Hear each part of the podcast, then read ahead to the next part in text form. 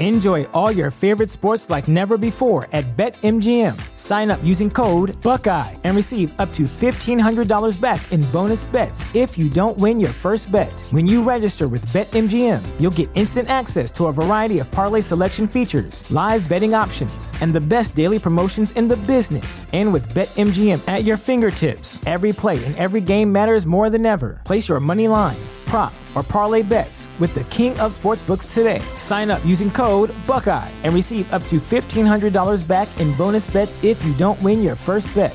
BetMGM and GameSense remind you to play responsibly, twenty-one plus and present in Ohio, subject to eligibility requirements. Rewards are non-withdrawable bonus bets that expire in seven days. Gambling problem? Call one eight hundred gambler in partnership with M G M Northfield Park.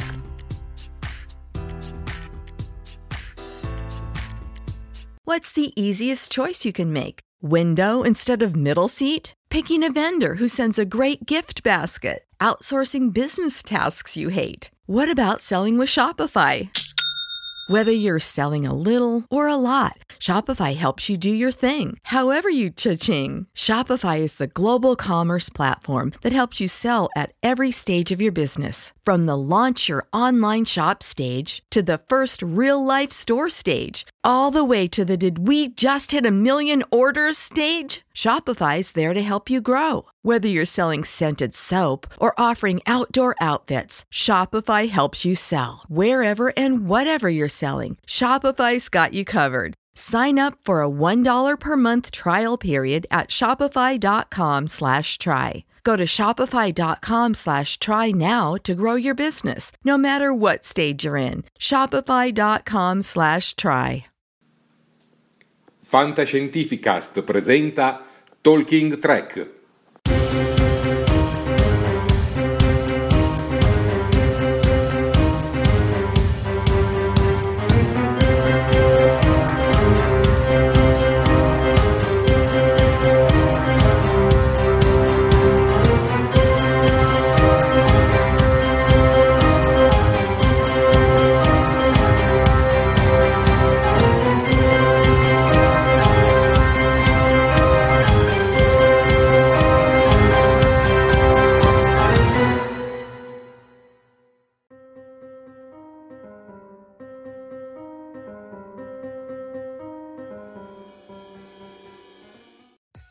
Buonasera a tutti, popolo di Star Trek, e ben collegati in questa nuova live di Talking Trek. Io sono sempre Jared, l'ideatore del format, del format Talking Trek. In compagnia con me c'è Sofia, studentessa di radio, cinema e televisione, che si è laureata da poco e adesso va in corsa per la magistrale del D A M S. E poi c'è il nostro super esperto, il nostro Alberto Angela di Star Trek, Max. Ben collegati, ragazzi. Buonasera. Ben trovati a tutti, buonasera, buonasera. Buonasera e ben trovati, ragazzi. Jared, qualche novità eh, questa sera? Come avete potuto vedere c'è una nuova sigla, come avete visto almeno un nuovo opening, dove vediamo l'Enterprise, la Defiant e molte altre cose, spero che apprezzerete, ma non è l'unica novità questa, giusto Sofia? Giusto, giustissimo, perché stasera abbiamo un grande, grandissimo ospite de- d'eccezione che per me sinceramente è stato un grande piacere riuscire a- ad invitare. Infatti parliamo di una persona, un uomo che ha una grande passione per il teatro, per cui è attore, regista e, e soprattutto doppiatore. Infatti lui è, so- è conosciuto soprattutto eh, per la voce indelebile di Wolverine interpretato dal grande Hugh Jackman. Nel doppiaggio la sua voce dona carisma e profondità e tra i tanti attori poi addoppiati da lui abbiamo Russell Crowe, John M., Brendan Fraser, Cl- Christopher Eccleston. Per i fan di Star Trek però è la voce del capitano Lorca, interpretato da Jason Isaacs. Infatti con noi stasera abbiamo il grande Fabrizio Pucci. Benvenuto Fabrizio! Buonasera, Benvenuto. buonasera, Madonna, buonasera. Mi, mi hai fatto una presentazione come se fossi un, uno importante. Ci sembrava giusto. Per noi lo sei, Fabrizio. Esatto. Ma assolutamente lo sei. Eh, prima di andare oltre, direi di ricordare al nostro pubblico, che già ci sta salutando e sta esultando numeroso, eh, quali sono i nostri canali social dove ci potete trovare. Ovviamente eh, potete essere collegati con noi tramite il nostro canale YouTube o tro- tramite la nostra pagina Facebook Talking Trek, eh, il podcast italiano di Star Trek. Siamo anche presenti su Twitter, siamo anche su Instagram, Eh, siamo anche su Telegram con un canale dedicato alle nostre notizie, e se ci state seguendo in questo momento su Facebook, condividete sul vostro profilo questa diretta in modo da coinvolgere più amici eh, possibili. Condividetelo velocemente, così nessuno si perde la nostra eh, chiacchierata con eh, Fabrizio Pucci. Io direi che sia arrivato il momento di salutare i primi di voi collegati con noi, e salutiamo subito Desio Marano, ciao Desio, Daniele C, sempre da YouTube, poi abbiamo Rita Corruzzi, ciao Rita, Andrea Boidi, poi eh, vediamo un attimino William Paghini, sempre con noi, ciao William, Daniele Amore, Riccardo Frasca, Giordano Braccalente, sono tutti per te Fabrizio, Fabrizio Secchi, Corrado, che responsabilità, Assunta Viviani, eh, poi c'è Flavio Galzignato, Marco Di Marco, ecco già faccio fatica con i cognomi. E con lui fai abbastanza facile, insomma, perché Marco Di Marco è lo stesso, quindi sì.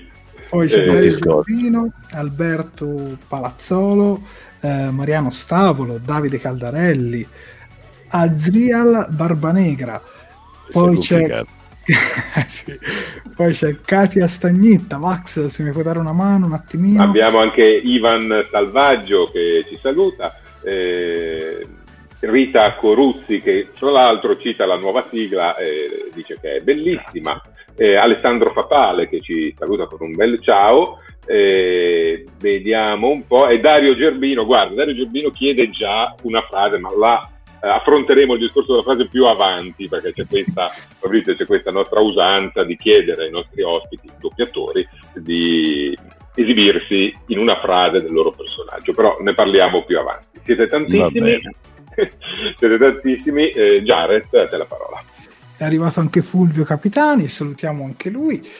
Io direi, Max, che sia arrivato il momento di cominciare eh, con Fabrizio questa intervista, e quindi cominciamo dalla prima domanda, una domanda di stampo molto classico. Partiamo dagli albori della tua carriera. Sappiamo che tu nasci come attore, sì. Ma come ti sei avvicinato al mondo del doppiaggio? Come è nata dentro di te questa passione? Ma guarda, è stata abbastanza mh, casuale in realtà, perché mh, io mh, appunto sono na- nasco con, con l'accademia, come quasi tutti gli attori italiani, insomma, grosso modo. E, mh, quindi sono partito con il teatro, moltissimo teatro all'inizio della mia carriera, e tra le altre cose... Eh, anche un, eh, delle trasmissioni radiofoniche al, all'allora unica praticamente eh, emittente, che era quella della Rai, e facevo una trasmissione che si chiamava Radio Anch'io, eh, in cui io leggevo delle poesie, leggevo dei brani eccetera, eh, e eh, conduttrice di una di queste, di, queste, di queste trasmissioni era Silvia Monelli, che era anche una direttrice di doppiaggio, e mh, un bel giorno lei mi ha detto: ma tu hai una bella voce, sei bravo, ma perché non provi a fare un po' di doppiaggio? Ti chiamerei io che faccio la, il direttore di doppiaggio. Ah, beh, io ho detto vabbè, perché no, in fondo è comunque un, eh, un modo per guadagnare altro, un, po', un po' di altri soldini, perché specialmente agli inizi, in quegli anni, non è che proprio si guadagnasse questo granché, tanto che ne ho fatte un po' di tutti i colori, dal cameriere al venditore di, di, di Di, di cose, di, di cosmetici porta a porta, insomma per sbarcare il lunario se ne facevano tante, e quindi ho detto sì, anche se eh, il mondo del doppiaggio noi appunto lo vedevamo un po' come mondo minore mh, rispetto a quello che eh, noi volevamo fare sul serio, però eh, mh, come riempitivo poteva andare molto bene, quindi diciamo tra uno spettacolo e l'altro, tra una cosa e l'altra eh, riempivo con, eh, con il doppiaggio, che mi faceva un po' da sostegno nei momenti in cui c'era meno lavoro come, come teatrante, come cinema, come radio, appunto. E andò subito abbastanza bene, perché prendevo molto naturalmente il sync, non avevo difficoltà. Eh, ho sempre avuto questo bel vocione tondo, quindi era molto utile, serviva molto. Poi in quegli anni nacquero anche le televisioni private, per cui eh, c'era moltissimo lavoro, c'era fame di, di, di, di voci nuove, e quindi sono entrato abbastanza abbastanza presto, ecco, non, non è stata una cosa molto complicata, e poi è diventato anche divertente a un certo punto, molto, devo dire.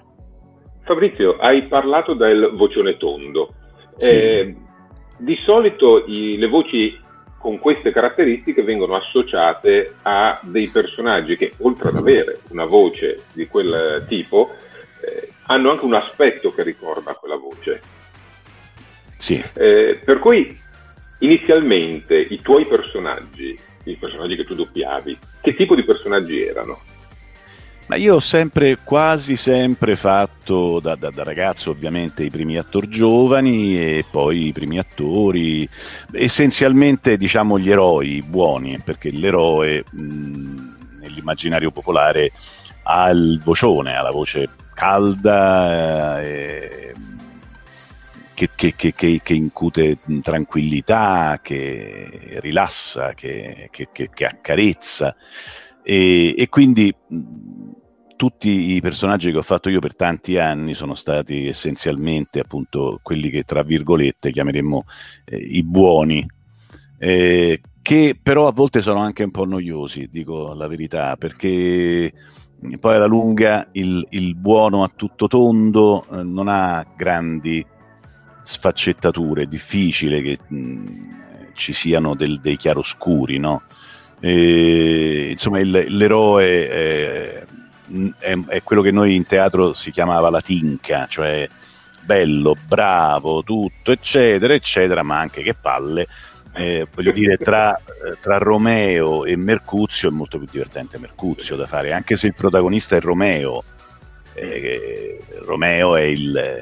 il è l'eroe della, della, della storia, ma il ruolo bello è quello di Mercuzio. Sì, no, d'altronde narrativamente parlando sono i cattivi che portano avanti la storia, sono eh quelli sì, è, è come Iago, che è molto più divertente di Otello, insomma.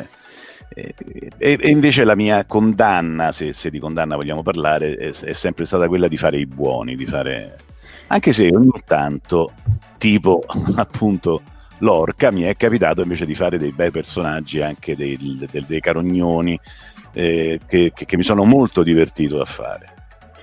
Beh, hai, hai citato Lorca. Eh, Lorca nasce con un inganno sostanzialmente, per il pubblico, per tutti. È un personaggio ingannevole, perché viene subito visto come un personaggio buono, ma un po' atipico per l'universo di Star Trek. I capitani di Star Trek sono i buoni per eccellenza. Sono sempre buoni, certo. Esatto, però poi si svela essere qualcosa di diverso. Eh, tu eri già a conoscenza di questo? No, vero? Infatti è, è proprio questa la cosa bizzarra. E, quando io ho cominciato a doppiare Lorca, io avevo già doppiato Jason Isaacs in altre, in altre cose, e in genere lui è un, non è un attore che fa i buoni, lui è un attore un po' maledetto, eh, fa sempre personaggi strani o proprio decisamente i cattivi, per cui questa improvvisa evoluzione di, di, di, di Jason Isaacs su, su un personaggio invece positivo mi è sembrata strana, ma in realtà noi non sappiamo, non sapevamo niente, perché noi doppia, doppiamo, doppiavamo, perché ormai purtroppo il mio povero Lorca non ha fatto una bella fine, eh, e, mh, doppiavamo di settimana in settimana, non, eh, non, non abbiamo nessuna eh, anticipazione su quello che succede. Arrivavano i copioni e si andava in sala, si incideva tutto quanto e la, la puntata andava in onda, quindi, ma adesso ormai moltissime serie sono così, eh, che, quindi sappiamo come inizia e, e non e sappiamo non come finisce. Quando poi c'è stata la svolta ho detto: ah, e lo vedi, eh, non era possibile che questo era buono, mo improvvisamente è diventato, quindi un po' qualcosa me lo aspettavo.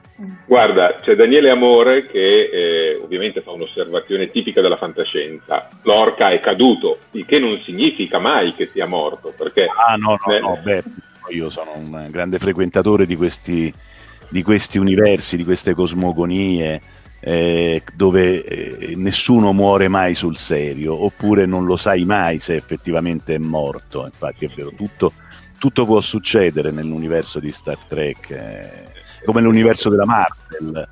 Sì. Anche se da quello che dalle mie informazioni eh, anche dirette con, eh, con Hugh Jackman eh, so che lui proprio si è rotto le palle di fare eh, Wolverine, ma perché eh, richiedeva una, una preparazione, una fatica de, proprio fisica. Ogni volta che doveva fare un film molto pesante, per cui a un certo punto ho detto io, io basta, trovatevi un altro Wolverine. Eh, si ipotizza che possa apparire in qualche cameo in questo momento. Sì, con... quello magari potrebbe farlo, ma una cosa è fare un cameo e una cosa è doversi preparare fisicamente. Non so se avete visto da, proprio da un punto di vista atletico che, che, che animale che è quando lo si vede eh, senza, senza o basta anche con la canottiera, anche se in un film è apparso proprio nudo, che mia mm. moglie ha avuto un mancamento, proprio ha detto oh mio Dio perché sei solo la voce. Cioè, proprio il riferimento. Sì, sì, sì, sì, sì. No, no. Quando l'ha visto alzarsi, si sono viste quelle, quelle chiappe di marmo praticamente. Mia, mia moglie ha detto che baccazzo. Eh beh, capisco, capisco. E beh, e, tornando a Lorca, quindi tu che aspettative? Nel senso, eh, hai iniziato a doppiarlo, ti sei fatto un'idea del personaggio e poi quell'idea ha trovato compimento, oppure siamo arrivati alla fine e non era quello che ti aspettavi? No, no, no, a un certo punto si è, diciamo, io avevo già intuito che qualcosa stava andando in una direzione strana, perché comunque sia lui mh, eh, manifestava già delle, dei cedimenti, delle, delle oscurità, dei momenti strani, insomma eh, no, non era eh, un, un, un capitano luminoso, ecco. Grazie. Sei molto carina.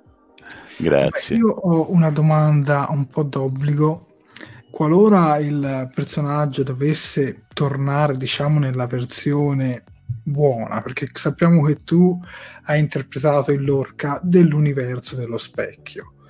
Gli sì. autori di Star Trek hanno detto magari prima o poi lo facciamo tornare, ma non potrebbe essere il, l'opposto, certo, potrebbe. Qualora dovesse tornare, ti piacerebbe di nuovo prestare la voce a questo personaggio, però stavolta non nei panni di un, di un cattivo, ecco, mettiamola così. Questa volta dovresti reimmaginarti nei panni, diciamo, di, di un Lorca buono. Ma guarda, io ti dico la verità, eh, per me, cioè, doppiare qualcosa in Star Trek, ma anche il cameriere che passa al ristorante dice signore posso portarle qualcosa, che mi diverto comunque. Cioè per me eh, doppiare un personaggio di Star Trek è stato qualcosa di mh, come dire, una soddisfazione anche personale, perché sono io se- seguivo Star Trek da, da, da giovane, eh, nel vero senso della parola, eh, quando ancora erano i primi Star Trek che eh, andavano in onda il primo pomeriggio, eh, e, e io non, non me ne sono perso uno, ma neanche ammazzato, proprio in queste, in queste prime televisioni private. Eh, c'era il capitano Kirk, eh, ai noi noi chiamavamo in quel modo. Eh, non sapevamo Fattoretto, sì, è vero. E quindi eh, io già non mi perdevo uno Star Trek allora. Poi per non so quali eh, alchimie strane non sono mai mh, entrato nel cast di, di Star Trek come voce, però io continuavo a vedermelo ovviamente. E poi quando mi è arrivata questa, questa telefonata da Marco Mete, mi ha detto guarda c'è un, c'è un attore che doppi sempre tu che fa un personaggio fisso su, su Star Trek, vuoi farlo? Ho detto stai scherzando, ma vengo gratis. Beh, quindi no, dai. No, adesso non esageriamo, però guarda, ho fatto cose gratis per la passione che voi umani non potete sapere. Beh, fan di Star Trek, un grande classico. Sì, io sono un grande, grande fan di Star Trek. Ah, eh, m- mi piace molto anche eh, Star Wars, però sono un Star Warsista dei primi tre episodi, eh, poi per me è diventata un'altra roba, eh, quindi belli molto, ma mh, eh, non lo so, eh, non mi hanno dato sta grande, eh, sì, sono uno Star Trekker, è vero. Non, eh, non mi sono piaciuti, insomma, io sono, rimango legato a quei tre, eh, Star Wars e a Star Trek, tutto in generale. Certo. Quindi se torna buono, certo che lo do più, a voglia. Anzi, ah, okay. Voce da buono con un personaggio meglio buono, ancora, perché... faccio anche meno fatica. Esatto, esatto. E certo. Senti Fabrizio, avrei io una domanda da farti, tornando un pochino di più, diciamo, sull'aspetto lavorativo, se così si può dire. Um, siamo usciti, diciamo, stiamo uscendo un po' da, da questa fase uno e siamo entrati in questa benedetta fase due, dove piano piano la vita sta tornando pian piano alla, alla normalità anche nel mondo del lavoro. E come noi sappiamo e come sanno anche i nostri, i nostri, il nostro amatissimo pubblico, eh, il doppiaggio per, ha subito chiaramente durante questa quarantena, rimanendo fermo. Ti volevo chiedere, tu hai ricominciato a lavorare a qualcosa in, nel corso di questo inizio di fase due, e soprattutto sì, com'è lavorare durante la fase due? Ma guarda, in realtà mh, il, il doppiaggio si è fermato, ma non si è fermato poi così tanto. Diciamo, io sono rimasto fermo, veramente fermo, eh, in questa specie di cristallizzazione, in questo momento sospeso mh, per eh, un mese, non di più. Dopodiché eh, il, un D P C M ci ha dato la possibilità di, eh, di ricominciare a lavorare, ovviamente... Eh, rispettando tutte le regole del distanziamento, delle, eh, delle disinfezioni, del, degli ambienti sterili, eccetera. Eh, quindi eh, ho ricominciato già da un, almeno da una ventina di giorni di più di, eh, di lavoro. Eh, lavorare in questa condizione è strano, perché ti sembra di entrare veramente in un, in un ospedale, in un ambiente in cui in genere noi eravamo eh, usi ad abbracciarci, baci, cose, ciao come stai, cioè, schiaffi, mani, cose, eh, da M cinque, insomma molto, molto confidenziale. E improvvisamente ci siamo trovati a dover essere distanti, a lavorare con i guanti, entrare dentro gli stabilimenti con le mascherine, mettere i calzari, questo odore di disinfettante dappertutto, poi non si può più lavorare insieme al leggio, quindi uno per volta, ognuno fa la sua colonna, eh, è strano, è molto strano, è una sensazione eh, un po' alienante, però eh, siamo riusciti a ripartire, anche perché eh, le, le televisioni soprattutto hanno bisogno di, eh, di materiale da mettere in onda, che anche questo serve eh, per la, per la quarantena. Eh sì. Per alleviare la quarantena. E essendosi fermato tutto, era un macello, hanno cominciato a mandare cose con i sottotitoli, insomma, quindi siamo, siamo tornati in sala, io sono ben felice di essere tornato. E sto, sto, sto dirigendo delle cose soprattutto in questo momento. Adesso ho cominciato la direzione del... Eh, dell'ultimo l'ultimo film di Spike Lee, che è, da Five Bloods, che è veramente molto bello, molto particolare, eh, molto nella, nella linea, nella sua linea. E poi adesso mi partirà pure un, una serie eh, su Ratched, che è poi l'infermiera Ratched, quella di Qualcuno volò sul nido del cuculo, che è fatta molto bene, girata benissimo e beh, parte dagli anni quaranta. Poi una serie un pochino invece più un po', un po' più Sex and the City, di tre amiche eh, che si vedono tutti i giorni, si, questa vita in questa piccola città, quindi diciamo un Sex and the City traslocato in, in una provincia. Poi mi deve partire Agent of Shield, ovviamente, che quello la faccio, la seguo da sette anni. Sembra che sia l'ultima stagione, ma appunto, ecco, così come Star Trek, anche il mondo Marvel rinasce dalle ceneri sempre come la Fenice, quindi non so. Poi ho un, un film cartone da, da fare a luglio con dei cantanti, con i famosi talent che eh, canteranno soltanto, però non... non reciteranno, se Dio vuole. Sì, avremo, come si faceva un tempo, la voce doppiante e la voce cantante, cercando eh, di avere un match vocale tra, tra i due. Tu sei un doppiatore cantante? Sì, io ho cantato in diverse, in diverse cose. Ho cantato nel Libro della Giungla due, ho cantato... Balù, sì, esatto. Vedo che lei è preparata. Qualcosa, mi ricordo. Ho, ho, ho cantato nella Bella e la Bestia, facevo il, il pianoforte, il maestro che non mi ricordo neanche come eh. si chiamava. Insomma, sì, mi è, mi è capitato. Cantavo anche, in, ho cantato in teatro, in diversi spettacoli, insomma, eh, ma attenzione, eh, non sono un cantante vero, mi diletto eh, nel canto, sono intonato, ma essere cantanti veri è un'altra roba. Chiaramente. Guarda, è arrivato il momento eh, di alcune rubriche che noi affrontiamo tutti i venerdì con il nostro pubblico. Sono ovviamente rubriche a tema Star Trek. Uno è un sondaggio, chiudiamo il sondaggio della settimana e apriamo un nuovo sondaggio, e visto che anche tu sei un appassionato di Star Trek ne approfittiamo per chiedere la tua opinione. La settimana scorsa abbiamo chiesto ai, al nostro pubblico Eh, quale sigla dei telefilm di Star, di Star Trek fosse la più gradita, e quindi abbiamo messo la serie classica, The Next Generation, eh, Deep Space Nine, Voyager, Enterprise e anche le più recenti, Discovery e Picard. Qui stiamo parlando di sigla dal punto di vista sì. sonoro e visivo. Il pubblico si è espresso, così come potete vedere, eh, in questo modo. Hanno riconosciuto il massimo gradimento alla sigla di The Next Generation, quella che andava di pomeriggio negli anni ottanta novanta, eh, che ha reso forse Star Trek più celebre in assoluto, in particolar modo in Italia, e che ha dato quella sonorità iconica a tutto Star Trek eh, moderno.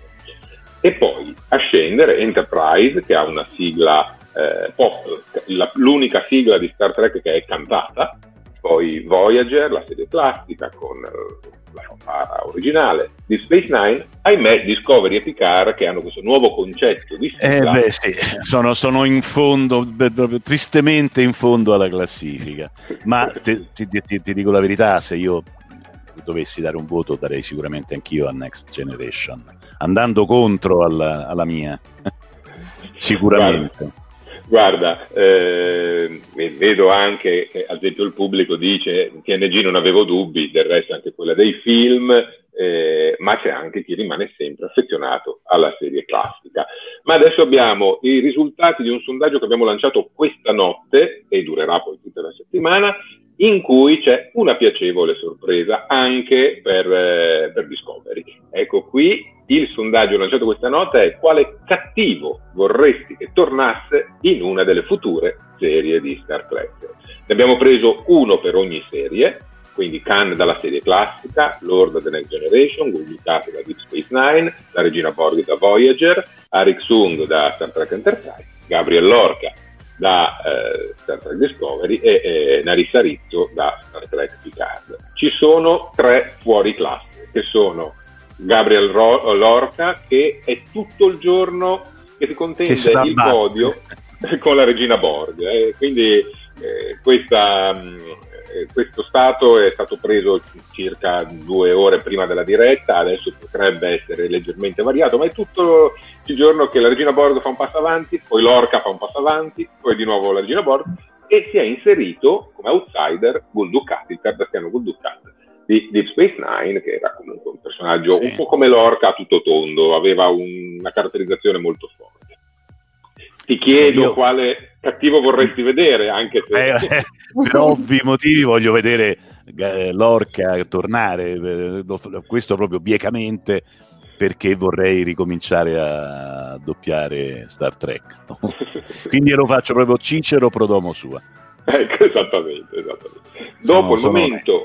Dopo il momento del sondaggio c'è il momento dei gadget. Chiediamo eh, tutte le settimane di inviare eh, ai nostro, al nostro pubblico, di inviarci le foto eh, dei loro gadget di Star Trek o mh, dei loro disegni, delle loro realizzazioni personali o anche semplicemente una screen capture della nostra diretta.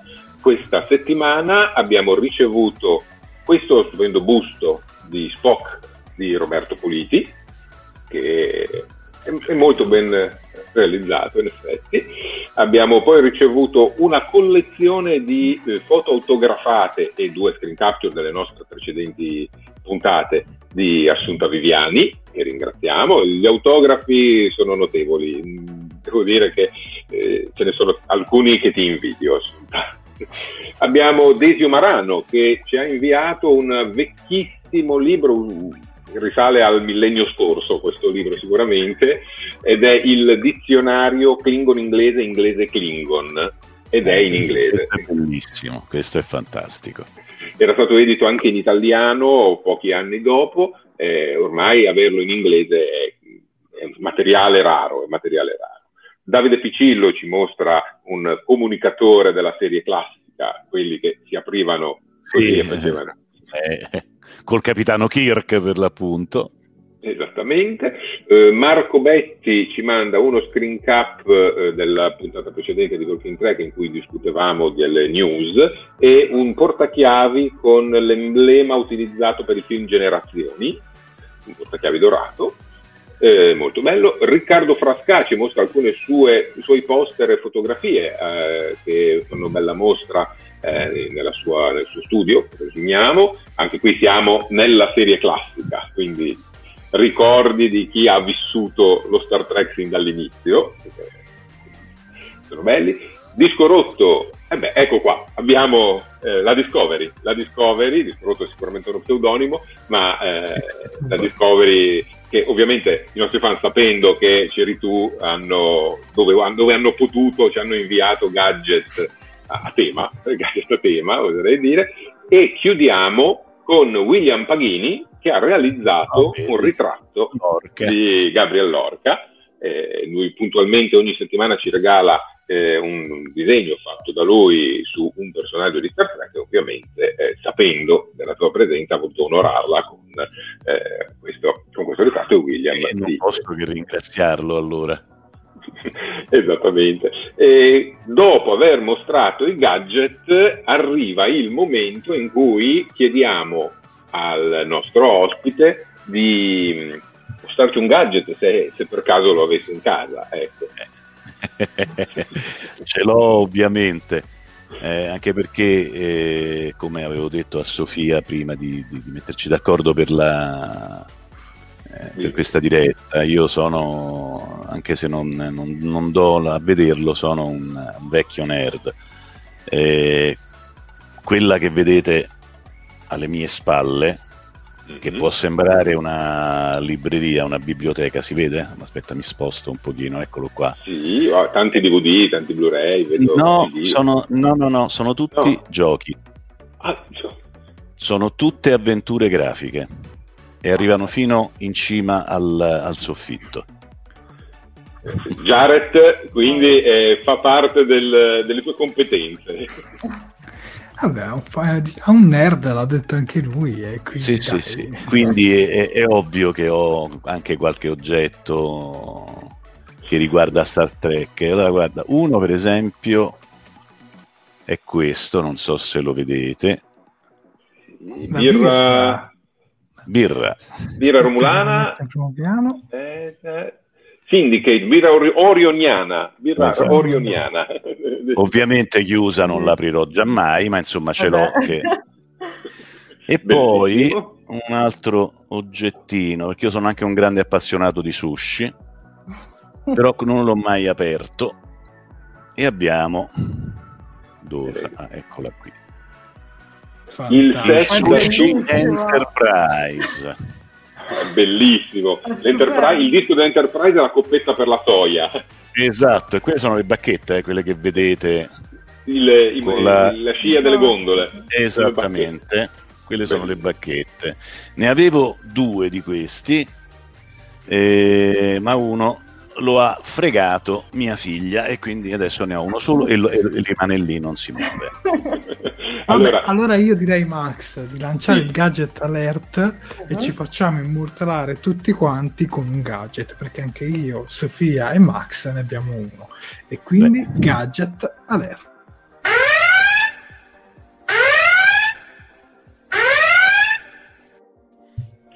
Dai. Questo è il, è il momento in cui tutti noi mostriamo il nostro gadget. Ecco qui, rimaniamo un attimo in posa e diciamo al nostro pubblico di o mettere in pausa se ci sta guardando in differita e fare uno screen cap o una foto, oppure farla direttamente. Via. Direi che direi che ci siamo. Beh, però, però aspetta, diamo un occhio. Allora, Jared, tu hai mostrato, vediamo. Io ho mostrato una spilla dell'impero terrestre che proprio appartiene a Lorca, infatti per l'occasione ho voluto portare, diciamo, un gadget a tema. Ah, perfetto, bellissimo. Tu, Sofia? Io ho una meravigliosa cassetta di, di Star Trek due, l'ira di Khan, cassetta che non ho mai violato perché avevo un lettore V H S ma si è tristemente rotto e non voglio correre il rischio. E ho scelto questo perché d'altronde è il mio film preferito di, di Star Trek, quindi mi sembrava doveroso mostrarvelo in tutta la sua gloria. Max? Io ho questa navetta shuttle, la Magellano della Enterprise D, che in realtà si apre e al suo interno contiene dei C D, in questo caso sono C D delle colonne sonore di Star Trek The Next Generation. Ah, meravigliosa. Beh, guarda. Vabbè, il dai, mondo dei gadget fa, è bello ampio. Vedere di nuovo guarda. il set di sushi, dai, così lo mettiamo. Che te lo invidiamo, te, te lo stiamo invidiando parecchio. Eccolo, tantissimo. Ecco. Bellissimo. Spettacolare. Bellissimo. Eh, Fabrizio, eh, il nostro pubblico ci sta, eh, oltre usannando il set per sushi, ah, notando che sei un mm, gaming player, ci chiede ad esempio Dario Gerbino se sei eh, nato con Monkey Island o... No, io nato molto prima di Monkey Island, eh, con, con dei giochi che c'erano dei pixel grossi co- così, non erano pixel, erano dei, dei mattoni. Eh, adesso dunque c'erano dei giochi eh, ai tempi. Guarda, Flavio non... Galzignato suggerisce Zack McCracken. Zack McCracken sicuramente, quello l'ho fatto, poi quell'altro col polipo non mi ricordo neanche come si chiamava, e quelli purtroppo non, non li ho più perché andavano su dischetti che adesso non, sì. non, non saprei quindi neanche da, più dove, dove mettere, da tre pollici e mezzo, da cinque e un quarto, quindi... sì sì sì, della roba che non, non ha più nessuna ragion d'essere, ma mh, erano, erano giochi che veramente per farli camminare ci voleva un sacco di tempo per caricarli, erano lunghissimi, e, e poi sì, con Monkey Island il primo, che anche quello c'ha dei pixeloni pazzeschi, eh, da lì poi è partito tutto. Eh, ma ancora oggi, Fabrizio? Sì sì, ancora oggi. Adesso mi vengono eh, in mente, l'unica cosa è che non... Ehm, non li compro più eh, su, su, su sì, C D, sì, su, eh. sì. anche perché sono difficilissimi da trovare, bisogna andare a cercarli online, te li scarichi e ce l'hai nel, nella, nella library sì, sì. praticamente, che, che, che è un peccato perché a me averlo fisicamente piaceva molto come, come, come idea, eh, ma eh, non, non ci sono più, soprattutto per P C non ci sono più.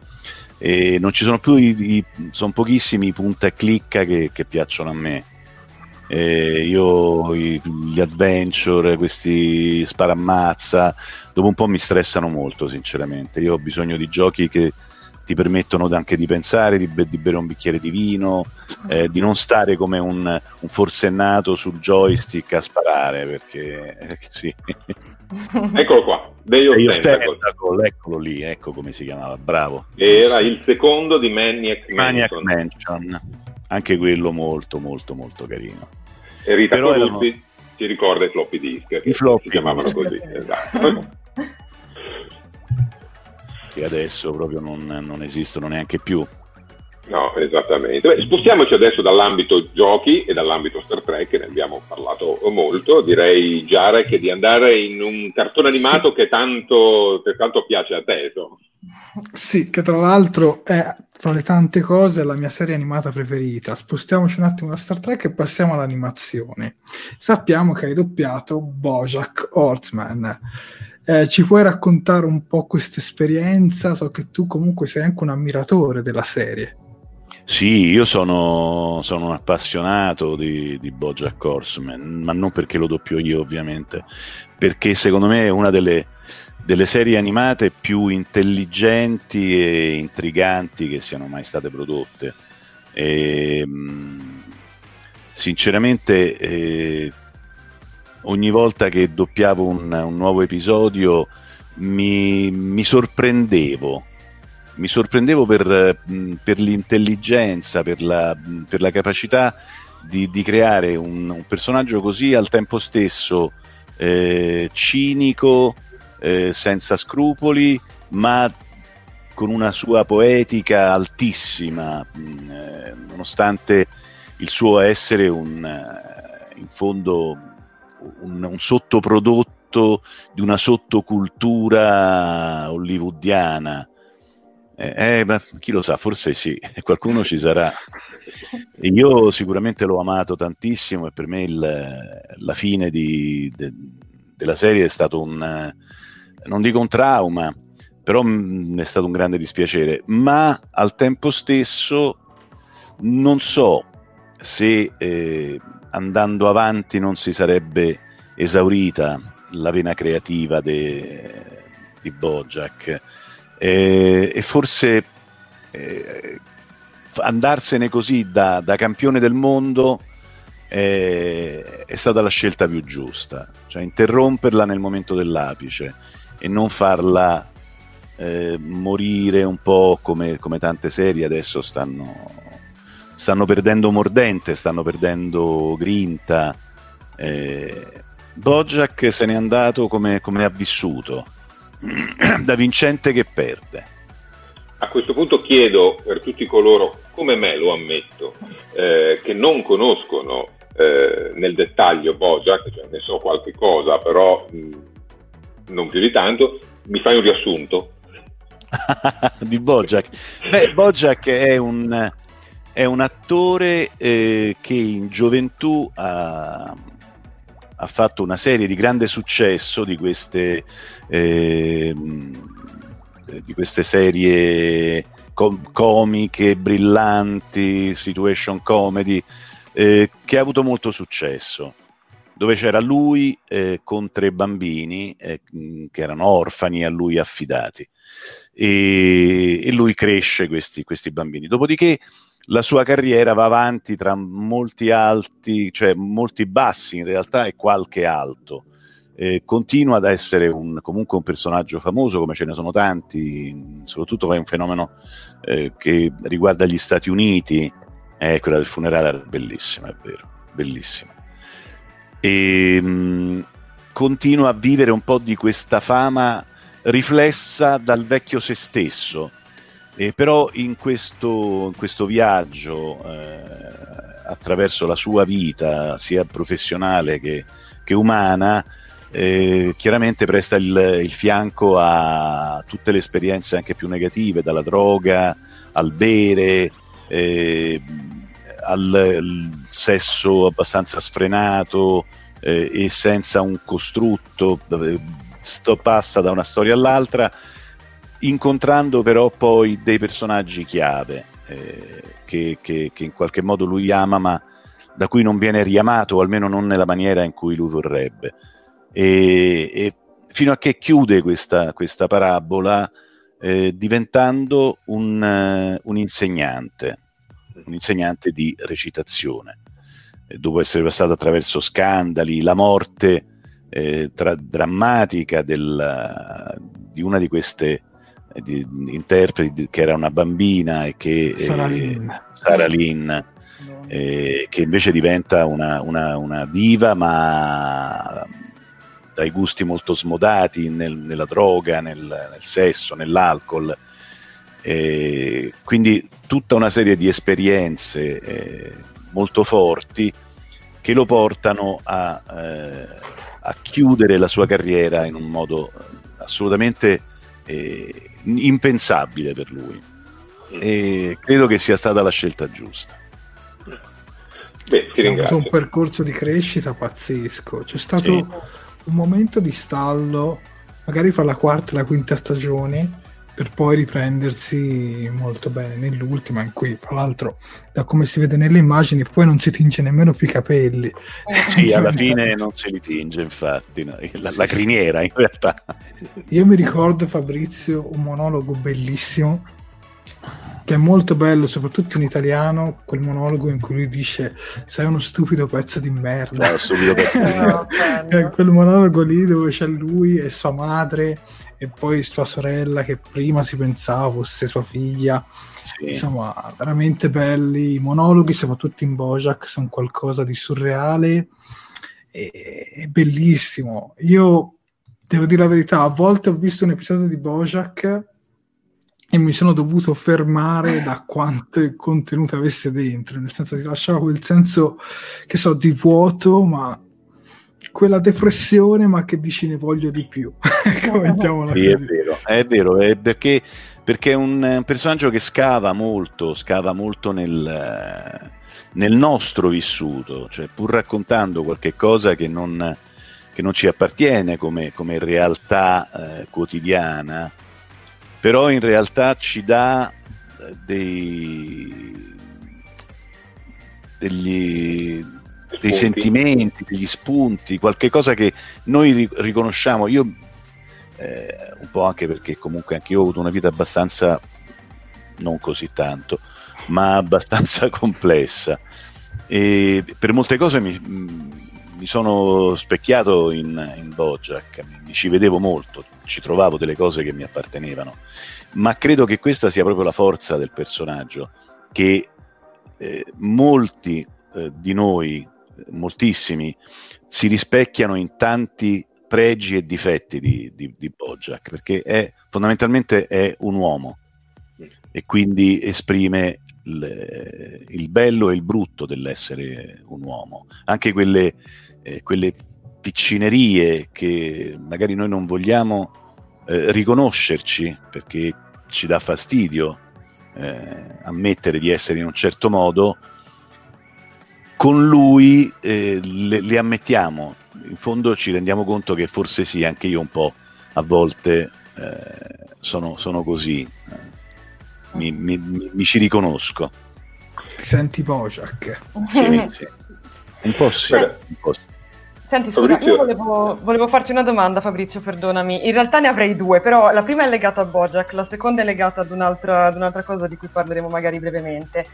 Ti volevo chiedere, mh, come si vede anche dalle immagini, Bojack è ambientato in questo universo molto, appunto, come hai detto anche tu, magari onirico, eh, dove si trovano anche degli animali antropomorfi che parlano con delle persone, che sono effettivamente delle persone.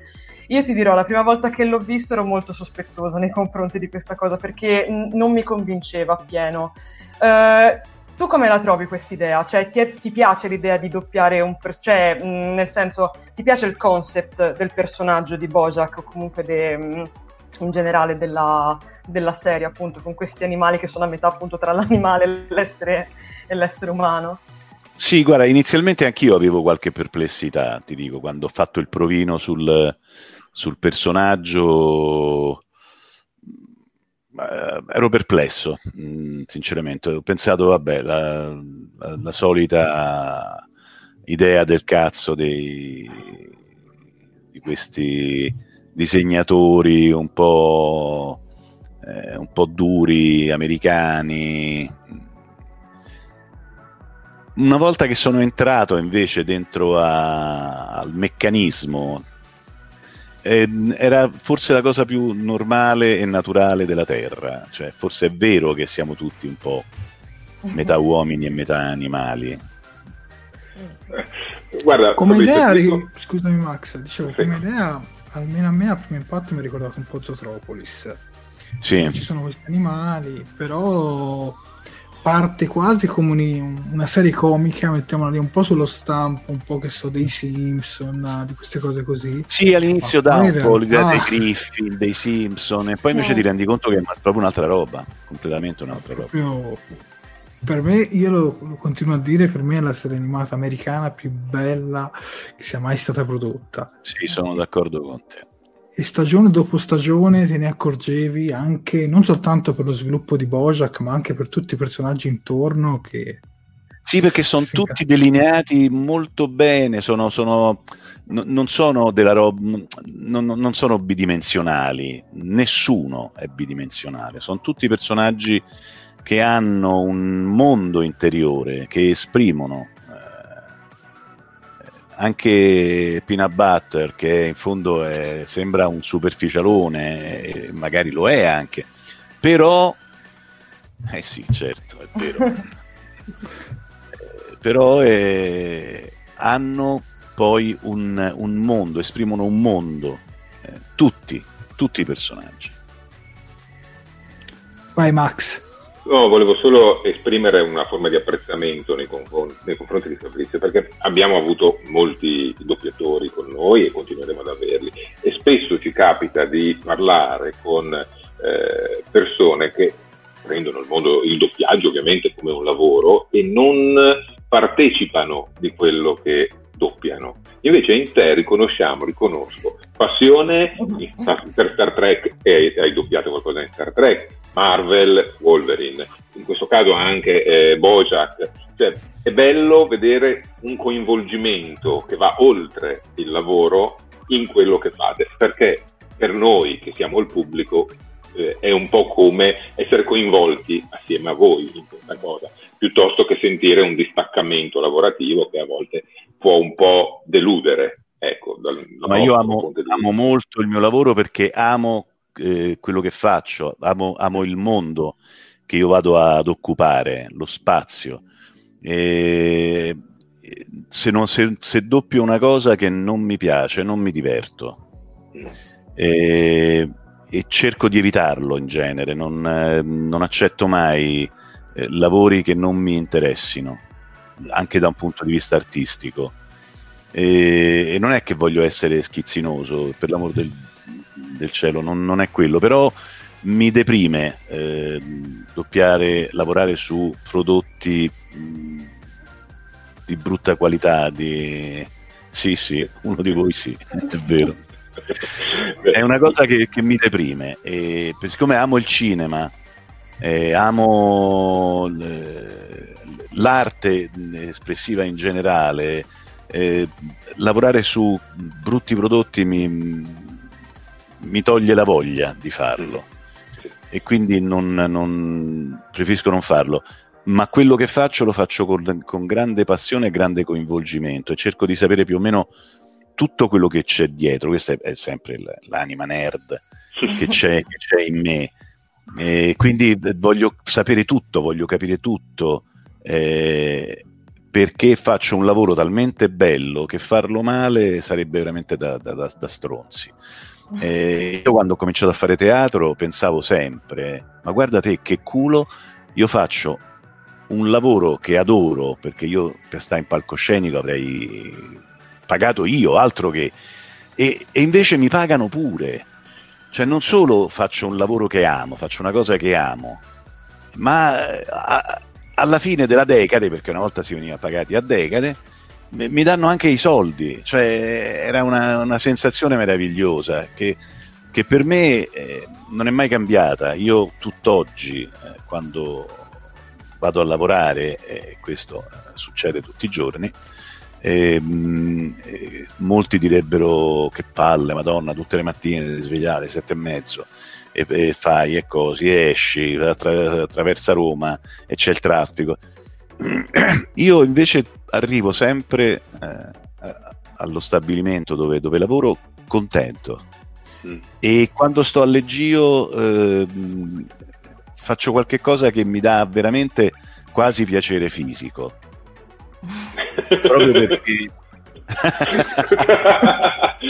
valetta, questa valetta però. Eh, sì, è la stessa cosa che dice Rocco Siffredi, lo capisco. Sono io sono il Rocco Siffredi del doppiaggio, ma in un altro senso. non, non vorrei essere. Tanto che poi arrivano i colleghi. Eh sì. mi, ecco, mi piace quello che faccio, lo faccio con gioia, lo faccio con amore e, e, e continuerò a farlo così fino, fino all'ultimo giorno, perché eh, se no non, non mi diverto, se non faccio una cosa che mi piace non preferisco non farlo. Ecco. Eh, guarda, eh, Davide Caldarelli, visto questa spiegazione, ci dice... Eh, come hai deciso di accettare il doppiaggio di Lorca? In parte forse ci hai già risposto, comunque più per l'attore, perché eri già voce dell'attore, o, per, o più per far parte di Star Trek? No, no, per Star Trek non c'è dubbio, avrei doppiato anche un altro attore, non... eh, mi hanno detto caso... c'è, da fare, c'è da fare Star Trek e ho detto benissimo, okay, quando fatto. Cominciamo sì sì, sì. Per Star Trek assolutamente. Guarda, Assunta Viviani dice: siamo felici di sentirti parlare così e eh, raccoglie un po', penso, le opinioni di tutti noi, perché è un piacere eh, se, vivere questa passione tramite, tramite te in questo momento, quindi ti ringrazio a nome di tutti, penso, ah, di poterlo fare. Ringrazio voi, ringrazio voi che seguite un qualche cosa che per me è molto divertente, molto... Eh sì, il piacere dà la carica alla professionalità, sì, è vero, è vero. Quindi se non ci fossero quelli che eh, seguono, che vedono i prodotti che doppiamo, noi avremmo, non avremmo un, una funzione, un motivo di, appunto, di alzarci la mattina e andare a, a fare quello che ci piace. Guarda, Azrael Barbanegra ci dà un assist. Fra i giochi che hai dietro, dice, vede Il Signore degli Anelli, La Guerra del Nord. Io non ho una vista così acuta, quindi non so se, se sia sì. vero o meno. Eh, avendo doppiato Aragorn nel suddetto, tu no, hai io non doppiavo Aragorn nel Signore, eh, ma in un gioco o in un corto, una cosa ah, in un gioco, sì, sì, sì, è vero, è vero. Invece poi nell'Hobbit tutta un'altra cosa, vabbè. Tutta un'altra donna. Esatto. Eh, ma sai, tante volte io veramente ho doppiato talmente tanta roba che, che mi capita spesso che qualcuno mi dice: ah dai, ti ho sentito in quel film dove io... guarda, no, che ti sbagli, non ero io sicuramente. Ma come non eri tu? T'ho riconosciuto, eri tu? No, dico no, guarda, magari è uno che mi assomiglia, ma io questo film non l'ho proprio doppiato. Cioè, guarda, ti ho visto nei titoli di coda, c'eri. Eh, e veramente... Eh, Mi, mi scordo, un po' perché sono, sono fatto così, proprio, ho poca memoria e sono anche molto distratto. E, e a volte mi capita in situazioni più conviviali, magari a cena con persone che eh, ho conosciuto da poco, e mi dicono: ah, ma davvero, ma, chi, ma che attori doppi? E io beh, mi viene l'occhione palato perché non, veramente non me lo, non me lo ricordo, non, non lo so. E faccio prima io ad aprire Antonio Genna, che che è quello che raccoglie tutte le informazioni su tutti i doppiatori, e allora mi rendo conto di che cosa e di chi ho doppiato, dove, quando e perché. Perché io di mio... Questo è di Sofia, questa, perché i cartoni animati è, è, è Sofia che entra, quindi a te Sofia eh, questa domanda. Allora sì, eh, diciamo c'è Roberto Politi che chiede: hai anche doppiato alcuni anime, che differenza trovi rispetto ai prodotti americani? Che gli anime sono... mi piacciono molto, eh, attenzione, eh, partiamo da questo, da questo presupposto, non quanto eh, Bojack, che per me è, è il massimo della vita, mh, ma sono molto lontani da noi come, come poetica gli anime, eh, esprimono una, una cultura che, eh, che noi abbiamo, eh, come dire, acquisito, ma non ci appartiene veramente, eh, è un mondo eh, per noi molto, molto diverso, anche, eh, anche la recitazione del, degli attori giapponesi è estremamente diversa da, da, da quella occidentale. Loro hanno questa, questa tradizione eh, del teatro kabuki, del teatro no, eh, dove tutto è eh, simbolico e i, gli spettatori conoscono il significato di ogni gesto e di ogni suono. eh, un po' come può essere per noi l'opera lirica, per capirci, cioè eh, noi sappiamo che andiamo a vedere La Traviata e non è che ogni volta La Traviata cambia, le musiche sono sempre quelle, e cambia soltanto l'interprete, per cui Violetta la doppia una soprano piuttosto che un'altra, ma le musiche sono quelle, la storia è quella e noi la conosciamo, e non è che per questo non andiamo a vederla perché diciamo, magari stavolta finisce che Violetta si salva, non muore, no, la vediamo lo stesso. Per loro il senso è un po' quello, è, nel, è tutto nel, nella simbolicità del, della recitazione, che è molto diversa dalla nostra, anche, anche nei, in quei, quei cartoni che mh, non sono cartoni profondi, voglio dire, Lupin eh, non è, non stiamo parlando di un eh, de, di Porco Rosso, per esempio, che è uno dei film che ho doppiato giapponese, e, mh, è più un, un, un cartone animato di, di, di, di, di intrattenimento. Però è diverso, è diverso nel, nell'espressione, grazie, ringrazio sentitamente Desio, e, e, è una cosa diversa per noi, hanno questi suoni particolari che per noi è molto difficile poi eh, riprodurre in una lingua che ha una sonorità completamente diversa, quindi la grande differenza è in quello. Poi ci sono dei grandissimi maestri del, degli anime, quindi eh, eh sì. Eh sì. Quello che ha disegnato sottolinea eh, se tu sei un fan di Kurosawa. Sì, e... assolutamente sì, era un regista meraviglioso, era, ha, ha fatto dei film che eh, hanno fatto non solo la storia del cinema eh, giapponese ma del cinema mondiale, quindi sono, sono un po' diverse come cose, mi piacciono tutte e due, però anche gli anime mi piacciono. Sofia, c'è un cartone animato particolare che, se non sbaglio, volevamo chiedere.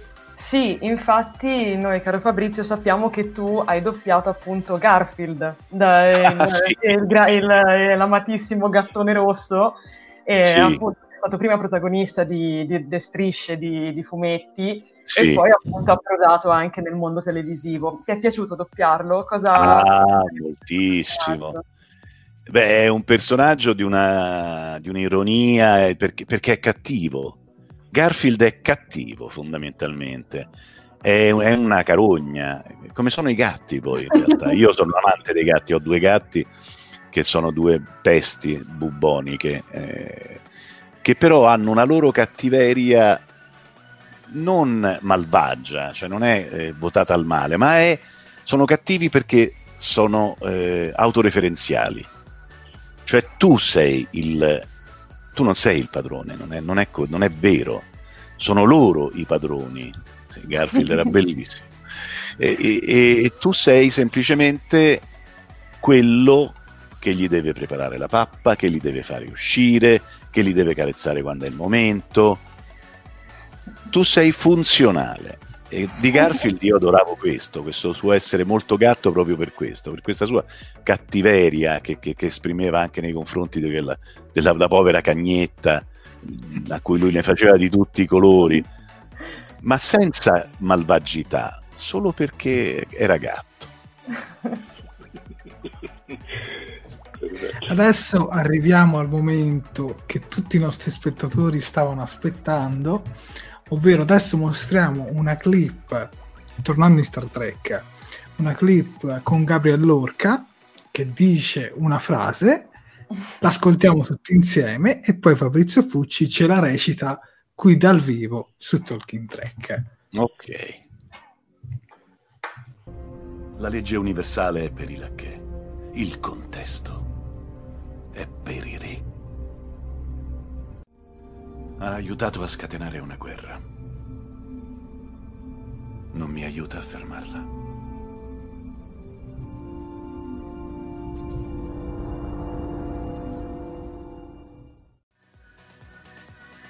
Allora, eccomi. Io ho dovuto mettere adesso... gli occhiali perché sono cicato. Io fino a laggiù non ci arrivo a leggere.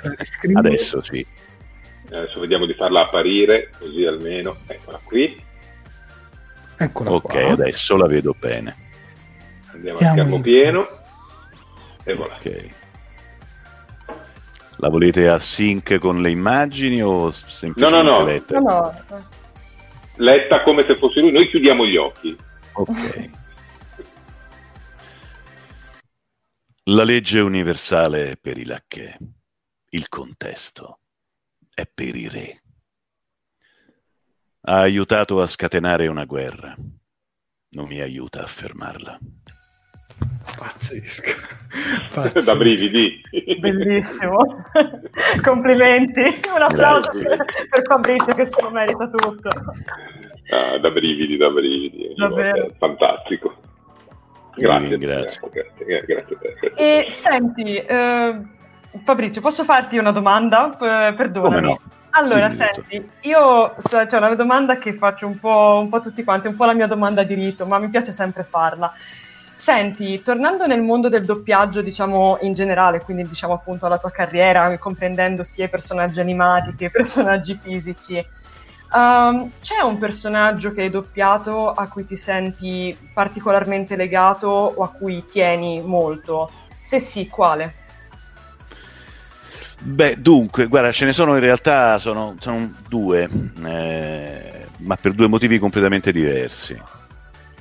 E uno è sicuramente Russell Crowe in A Beautiful Mind, eh, perché è stata un'esperienza artistica e interpretativa, eccolo lì, quel signore che sta in basso a destra, e cioè capire e dover entrare in una dinamica mentale eh, molto diversa da da quella da, dalla mia ovviamente, ma da quella di tutti i giorni, e, e riuscire a, ad essere intanto bravo come è stato bravo lui, perché io quando ho visto il film la prima volta in originale, prima di cominciare a doppiarlo, ho detto state scherzando, io non sarò mai così bravo, non, non ci riesco a, a fare quello che fa lui, e poi pare che ci sia riuscito, mi dicono.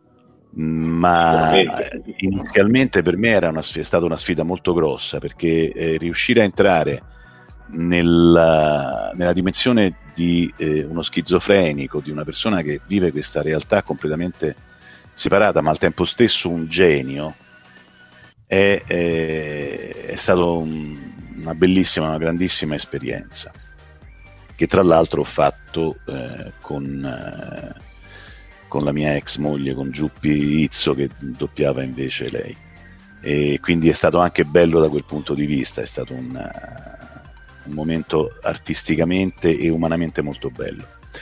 E poi invece un, uh, un altro attore che in realtà non è un, un grandissimo attore, è bravo, eh, non è male, eh, che si chiama Jimmy Smith, ma per un altro motivo. Io eh, doppiavo tanti anni fa eh, una serie che si chiamava eh, N Y P D Blue, New York Police Department Blue, dove i due protagonisti erano lui e questo altro eh, investigatore che si chiamava Sipovich, quindi era il detective Simone e il detective Sipovich. E eh, molti anni dopo ho scoperto, perché me l'ha detto poi lei, che mia moglie, quella che adesso è la mia attuale moglie, Eh, che eh, è molto più giovane di me, ha vent'anni di meno, quindi quando io doppiavo quella roba lei era una ragazza, proprio giovane, praticamente eh, senza conoscermi, senza sapere niente di me, perché poi tra l'altro lei è nata a Lecce, viveva, viveva a Lecce quel, quegli anni, quando andava a dormire eh, metteva sempre questa serie, eh, accendeva la televisione perché era una serie che andava dopo le undici, perché era un po' forte da un punto di vista dei, dei contenuti, gli omicidi eccetera, perché la voce di, di Jimmy Smith la calmava, la faceva addormentare, ed era la mia voce, e, e quindi lei in qualche modo era innamorata della mia voce senza aver mai conosciuto me. E, e poi quando ci siamo sposati lei mi ha raccontato questa storia che per me è meravigliosa, quindi è una cosa che mi lega moltissimo a, a quell'attore e a quella serie. È molto romantica questa, sì, questa è storia, una storia romantica. Molto... Lo ammetto, è vero. Guarda, vedo tra i commenti che eh, ci chiedono una tua opinione su un altro attore che hai doppiato, che è molto noto in quanto è, è il nono dottore della saga di Doctor Who, sì, dell'era moderna. Che ne pensi quindi della recitazione di Eccleston? Ah, io lo trovo bravo, molto bravo, l'ho doppiato anche in, altri, in un altro paio di, di, di, di circostanze. È un attore un po' stralunato, è una recitazione abbastanza eh, strana, mh, eh, inusuale, ma molto efficace. È un attore mh, che a me è piaciuto moltissimo doppiare, a parte che mi sono divertito come un pazzo a doppiare la serie, per ovvi motivi, sempre per lo stesso motivo, anzi. Eh, ma è, è un attore che è facile doppiare, facile perché ti prende molto dentro, è, è facilissimo appoggiarci, sì. ti, ti dà mille spunti, mille, mille capacità, mille possibilità. Eh, quando un attore non è bravo è difficile da doppiare perché e... non, non riesce a trovare agganci. E ce ne sono Lui stati le... nella tua carriera? Sì, ma ovviamente non li citerò. C'è arrivata una domanda dal capitano Pike, quindi diciamo dal personaggio che poi ha sostituito Lorca nella seconda stagione, vabbè, sarà sicuramente uno pseudonimo, che ci chiede se ci puoi doppiare una frase e... che Lorca, mi sembra nel terzo episodio, non ricordo bene. Eh, non mi ricordo, mi ricordo questa battuta, sì. La mia nave, le mie scelte. La mia nave, le mie scelte. Ed è sempre rivido ogni volta. Fantastico. Era, e... era William Paghini va oltre e ci chiede chi vorresti doppiare, non necessariamente in Star Trek, ma anche in Star Trek, un altro personaggio. Cioè, un attore che... Ma, eh, in realtà... Mh, diciamo attori che io posso doppiare eh, come, come voce, come, mh, eh, come età, eccetera, li ho doppiati tutti. Mm, non credo che ci sia un attore che non ho mai doppiato, eh, della mia generazione ovviamente. Ci sono degli attori che io mh, non posso doppiare perché eh, non, voce non, non ci sto quella. dentro con la voce, che magari... Eh, mi, mi divertirebbe doppiare, eh, ma ce ne sono tanti. eh, De Niro mi piacerebbe molto doppiare, eh, Al Pacino mi piacerebbe molto doppiare, però eh, sono molto più grandi di me, quindi non, eh, non riuscirei, eh, non, non li riempirei, e quindi li farei male, uh-huh. E fare male una cosa non...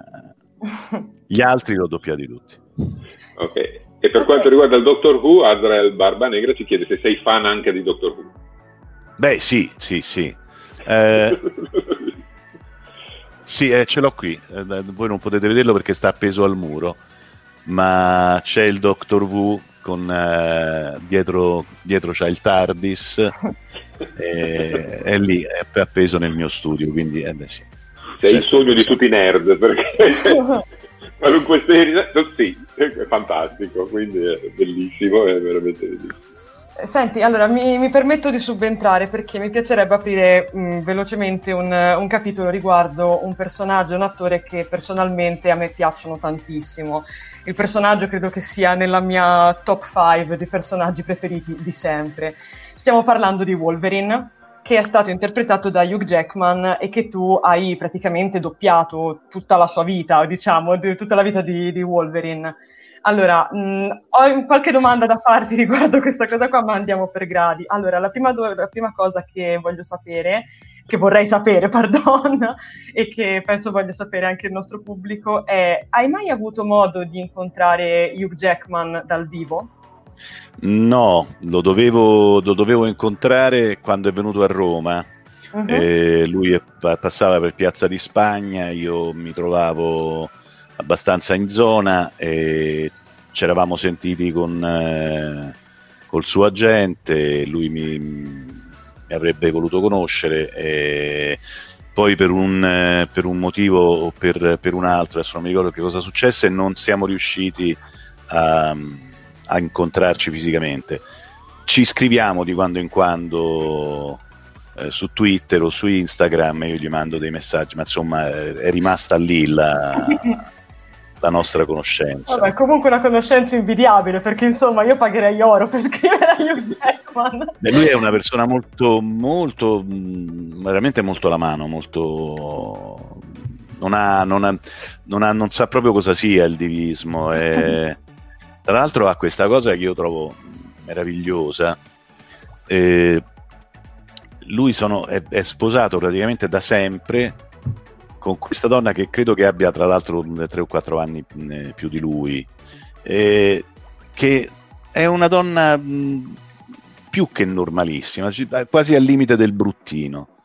E, eppure lui è innamorato pazzo di, di questa donna, e da, da quello almeno che se ne sa non l'ha mai mai mai tradita. Eh, io ammiro molto questa, questa cosa di Hugh Jackman, e poi ha questo, questo modo di ehm, questa, questa autoironia, questo sapersi prendere in giro, eh, quando lo intervistano su, su Wolverine proprio. Eh, lui non si prende mai tanto sul serio, e questo, ecco, è una cosa che, che, che io condivido un po' con lui. Certo. Anche io faccio molta fatica a prendermi sul serio. Senti, rimanendo un attimino sul discorso di, di Wolverine, come, come avevo accennato, diciamo che appunto tu l'hai doppiato, diciamo, dalla sua nascita, quindi proprio dalla prima apparizione su schermo, quindi stiamo parlando del film appunto X-Men. L'hai doppiato anche nei seguiti, negli spin-off, e soprattutto l'hai doppiato anche nel film a lui dedicato, diciamo, conclusivo, dove ci viene appunto fatta vedere quella che sembra essere la sua gloriosa uscita di scena, insomma, con tutti i pro e i contro, i pianti del, del caso. Senti, ti volevo chiedere, um, com'è stato assistere da vicino, in questo modo, appunto, alla nascita, allo sviluppo e la morte di un personaggio così amato ed iconico? Eh, eh. Finisci un po' per sentirtici Wolverine, eh, un po' perché in qualche modo anche, anche il carattere un po' c- mi appartiene, questo essere un pochettino eh, ombroso certe volte, eh, abbastanza schivo, eh, e poi comunque ha avuto un, eh, un suo percorso anche lui, dal, dal, dal, da, da che era veramente una specie di di bestia a, a, al momento del, della sua più alta umanità in Logan.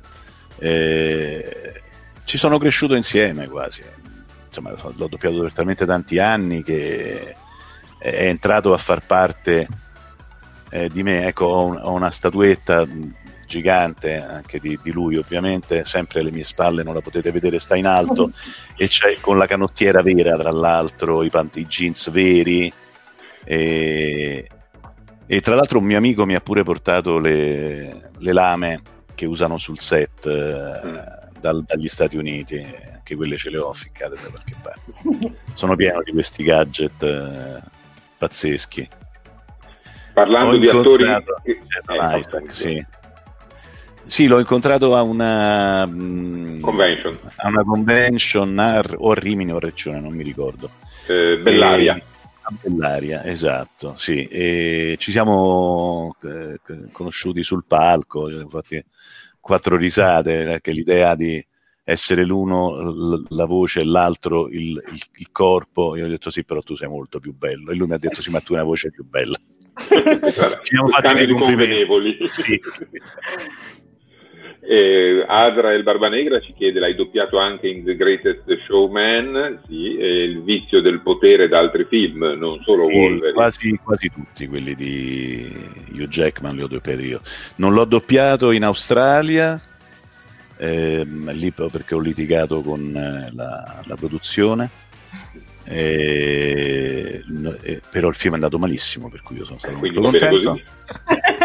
E non l'ho doppiato in uh, The, The Great Magician, il, come si chiamava il film in italiano, La grande magia, non, non mi ricordo, dove lui faceva il prestigiatore, il prestigiatore. Mm. E, e un altro film che non mi ricordo neanche come si chiamava, Codice Swordfish forse, sì, Swordfish, sì. Sì. Okay. E basta. si può dire che comunque sei il doppiatore ufficiale di Hugh Jackman in Italia. Sì, in Italia. Beh, sì, ma non, non, non ci sono film, appunto, a parte questi tre che dove non l'ho doppiato io. Anzi, guarda, come dice Tesio Marano, quindi tu sei Hugh Jackman italiano in tutto e per tutto. Sì, beh, insomma, mi piacerebbe essere Hugh Jackman. Sono la sua voce. In vabbè. Tutto e per vabbè, tutto. È già qualcosa, abbi pazienza. E, senti, un'ultimissima domanda almeno da parte mia. Torniamo un attimo nel, velocemente nel, nell'ambiente di, di Star Trek. E dunque, c'è un personaggio di una qualsiasi serie di Star Trek, quindi si parte veramente dagli albori arrivando praticamente a Picard di adesso, che non hai mai doppiato ma che ti sarebbe piaciuto appunto doppiare o comunque prestargli la voce? Spock, ovviamente. Ti ci avrei visto, ti dico avrei, avrei pagato di mio per fare Spock. Beh, più ancora che Kirk. Facciamo una prova, devi riuscire però a non trasmettere emozioni quando eh, parla il Spock. Più meraviglioso. Ha una maglietta meravigliosa di, di, con, eh, a soggetto Spock, dove ci sono tutte le espressioni di tutti i sentimenti di Spock ed è sempre uguale, è bellissimo. Beh, vabbè, dai, allora domanda d'obbligo, ci devi fare un affascinante come se lo farebbe Spock. Affascinante. Però se il pubblico ha approvato, fateci sapere. Ma come è possibile non approvare? Scusami.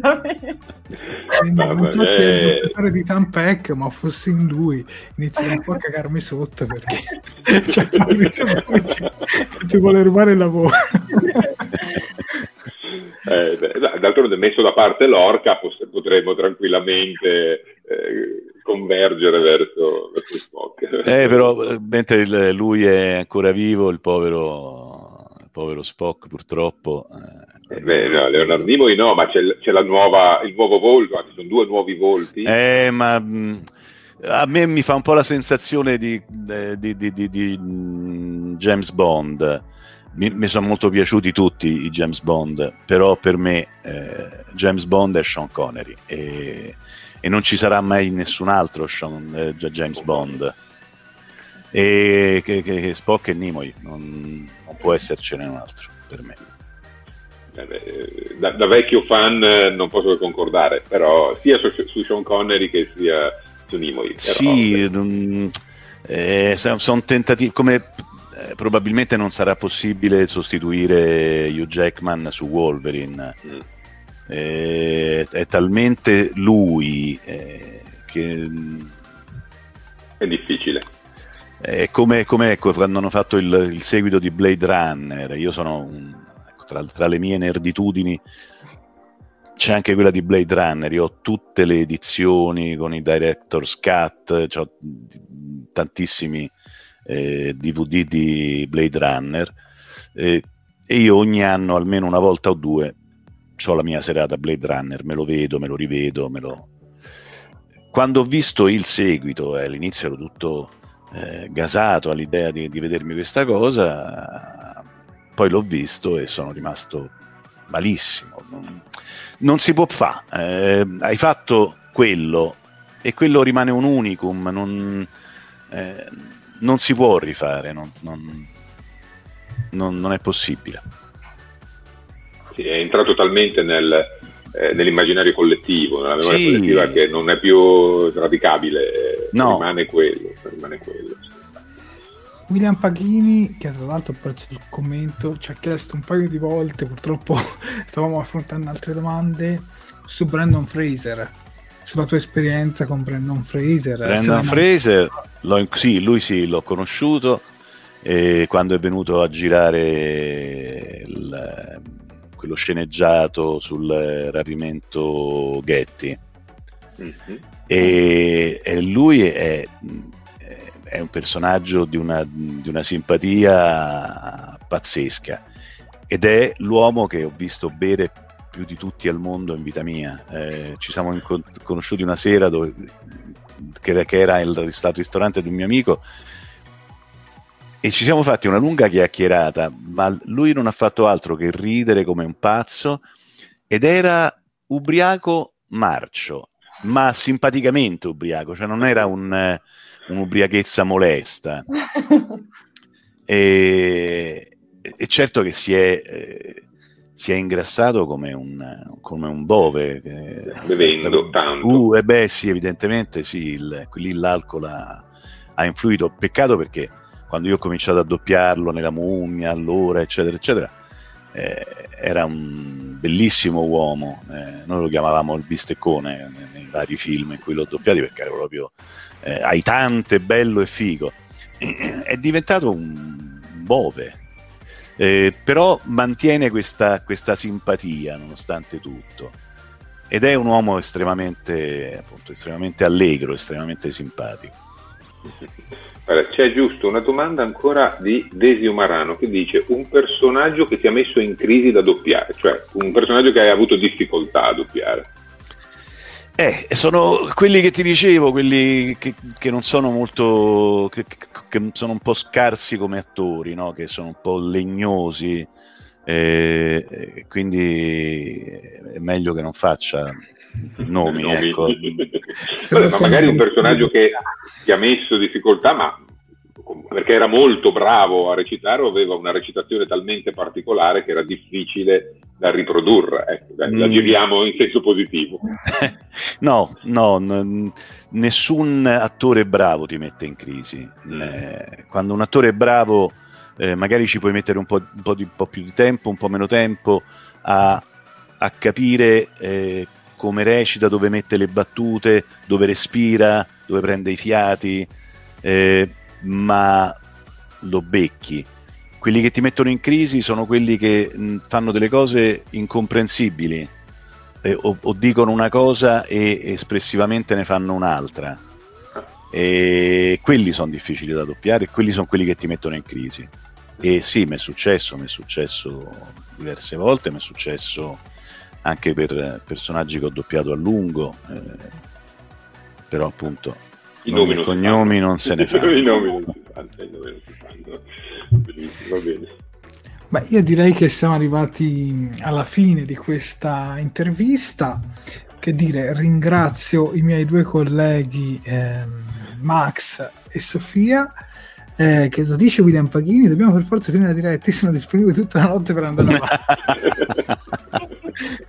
Purtroppo dovremo anche andare a letto il nostro prima o poi, che ringrazio sì. Perché a nome di tutti è stato un privilegio e un onore, e devo anche... Ma no, aggiungere... è stato un piacere per me, guarda, veramente. E devo anche aggiungere a titolo personale che questa è stata una delle più interessanti, perché come diceva Max prima, ti aveva fatto notare, tu non doppi soltanto i personaggi ma ti interessi anche di loro, quasi...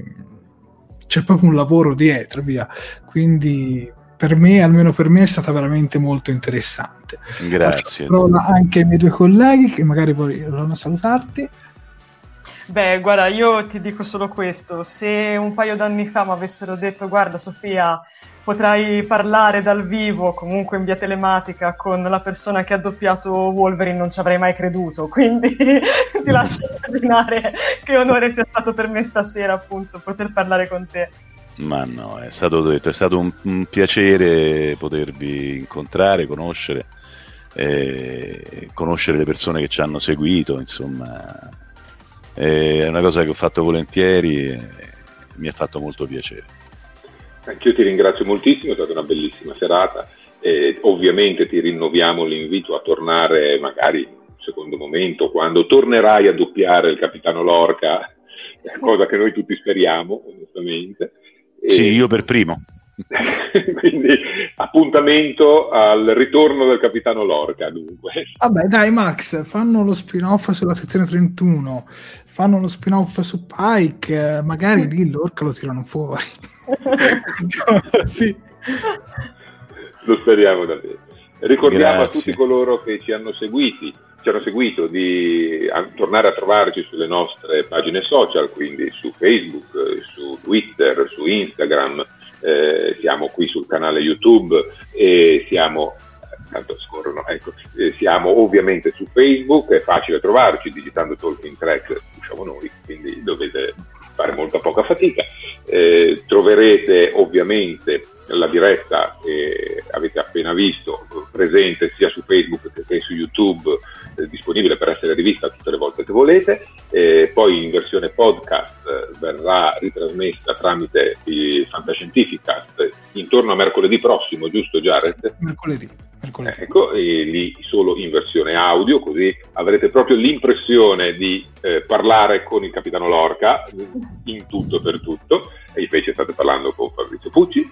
E quindi ricordate anche di mettere un pollice in su e un like e iscriversi al nostro canale di YouTube, eh, in modo da rimanere sempre aggiornati su tutte le nostre iniziative e dirette. Io direi che è tutto, ringrazio anche tutti coloro che sono stati qui insieme a noi a quasi un quarto all'una, ringrazio di nuovo tutti voi, ringrazio Fabrizio e ah, vi grazie a voi. Buonanotte. Buonanotte. Buona serata. Buonanotte. E state distanti.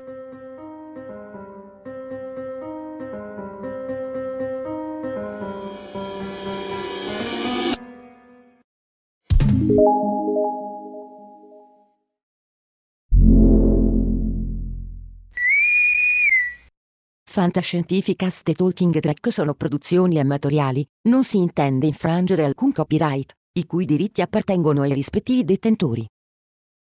Fantascientificast e Talking Trek non sono in nessun modo affiliati o sponsorizzati da C B S Corporation o da chi detiene l'uso del marchio Star Trek in Italia. Il podcast ha carattere esclusivamente ricreativo e divulgativo, non ha alcun scopo di lucro e viene diffuso gratuitamente.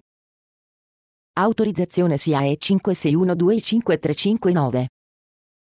Nessun byte e nessun tribolo sono stati maltrattati durante la produzione di questo podcast.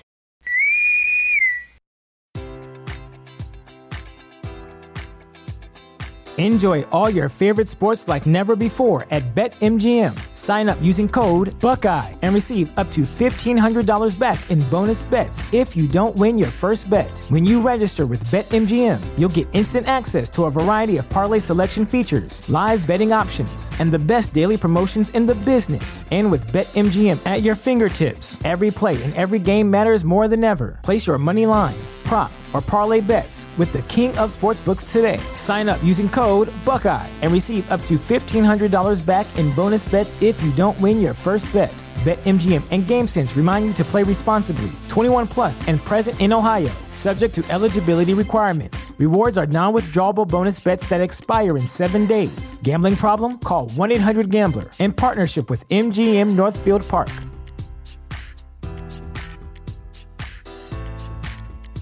Prescription products require completion of an online medication consultation with an independent healthcare provider through the LifeMD platform and are only available if prescribed. Subscription required. Individual results may vary. Additional restrictions apply at life M D dot com. Read all warnings before using G L P one s. Side effects may include a risk of thyroid C-cell tumors. Do not use G L P one s if you or your family have a history of thyroid cancer. If you've struggled for years to lose weight and have given up hope, did you know you can now access G L P one prescription medications through LifeMD? LifeMD is now offering eligible patients online access to G L P one s, the breakthrough prescription medication that can help you lose body fat and weight. Listen to what people are saying. You just take your shot. It doesn't feel like you're on a diet. What I wasn't expecting it to do was to shut off the food noise. This was life-altering, and if I can do it, I feel like anybody can do it. And here's the best part. Your insurance may cover one hundred percent of the cost of your medication. So go to try life M D dot com to have your eligibility checked right now. Get started today at try life M D dot com. That's T R Y L I F E M D dot com.